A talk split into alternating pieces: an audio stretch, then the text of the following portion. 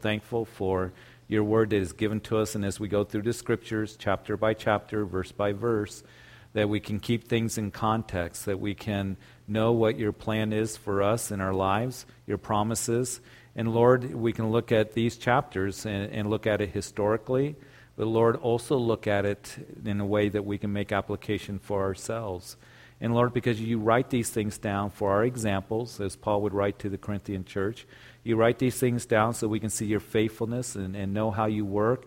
Your promises are given to us. And so this is for us to, to look at very carefully. So bless this time as we study your word. And it's in Jesus' name that we pray. Amen. So again, we, we left off uh, at verse 8 last time, and it, since it's been a couple weeks, uh, because of the holiday and Christmas and New Year's Eve. Just to recap a couple things, we're in our study at that point where Hezekiah is the king of Judah. And Hezekiah was a very godly king. He came at a time when the nation was really suffering because of the reign of Ahaz, his father. Ahaz was a terrible king. And because of his